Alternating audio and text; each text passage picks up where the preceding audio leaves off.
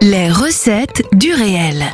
À la découverte des phénomènes scientifiques, Marius Etienne. Bonjour à toutes et à tous. En ce matin du mercredi 14 février 2024, il est difficile d'ignorer les rougeurs sur les joues et les odeurs enivrantes de parfums coûteux qui camouflent tant bien que mal les excès de transpiration. Pour certains, c'est le grand jour pour faire part de leurs sentiments. Pour d'autres, il ne s'agit rien de plus que d'un rendez-vous annuel pour casser la routine du couple. Mais pour beaucoup de personnes qui sont seules, c'est également l'opportunité de se retrouver soi-même et de se couvrir de cadeaux car comme le veut ce fameux dicton, on n'est jamais mieux servi que par soi-même. Je vous souhaite donc à toutes et à tous une joyeuse Saint-Valentin en espérant que cette journée soit bercée par l'amour de soi et d'autrui. Qui dit Saint-Valentin dit amour mais aussi fête commerciale. Et oui, si certains voient cet événement comme une journée ordinaire, pour d'autres c'est une source de pression car l'on doit réfléchir au restaurant où emmener notre partenaire ainsi qu'aux petits cadeaux à lui offrir.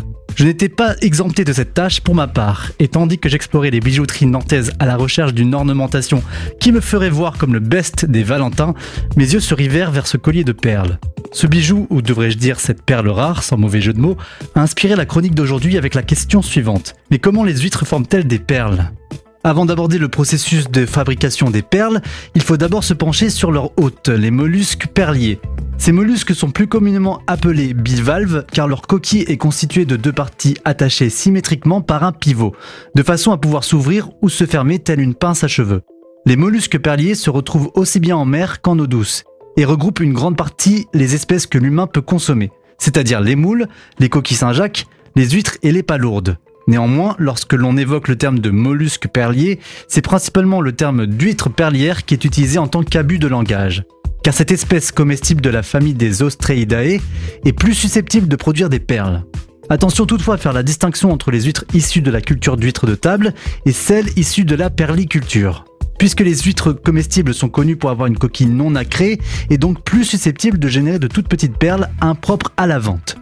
Comme leur nom l'indique, les huîtres perlières sont au centre de l'attention des adeptes de perliculture. Non pas pour leur rapport gustatif dans la gastronomie française, mais pour leur manière particulière de se nourrir.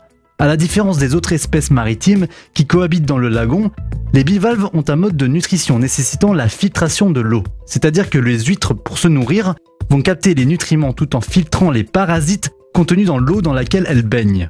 Cette méthode de filtration a une importance capitale pour le processus de formation des perles, qui s'enclenche à partir du moment où un corps étranger est piégé à l'intérieur du coquillage et ne peut être expulsé. On peut donc assimiler la formation des perles à un morceau de nourriture coincé entre les dents.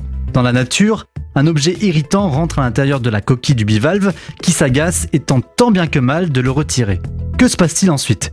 Eh bien, face à l'intrus, l'animal réagit, mais sans bras ni doigts, la tâche lui est impossible. Il va alors entourer l'objet d'une couche de calcaire, appelée nacre, pour se protéger et rendre la sensation moins pénible pour lui. Cette nacre est composée de cristaux d'aragonite qui se forment à partir des protéines et des sucres présents à l'intérieur de la coquille. À la fin du processus, la perle peut être prélevée à l'intérieur de l'habitacle. Sa valeur dépend bien entendu de plusieurs paramètres. Les perles formées naturellement sont par exemple beaucoup plus rares et plus précieuses que les perles récoltées en culture ou fabriquées synthétiquement. Leur valeur dépend de leur provenance, de leur forme, de leur couleur, de leur brillance, de leur taille et de l'épaisseur de leur nacre. Pour information, les perles les plus chères sont les plus rondes, les plus grosses et les plus éclatantes en termes de brillance. Bien sûr, il est extrêmement rare d'obtenir des perles ayant un véritable intérêt économique dans la nature. C'est pourquoi dans les endroits propices à la culture d'huîtres perlières, comme à Tahiti ou en Polynésie française, les producteurs de perles ont préféré utiliser la méthode de la greffe pour commercialiser leurs joyaux. Cette technique qui se met entre les pattes de mère nature consiste en la récolte de bébés huîtres appelés naissins dans le but de les faire croître le long de filets immergés.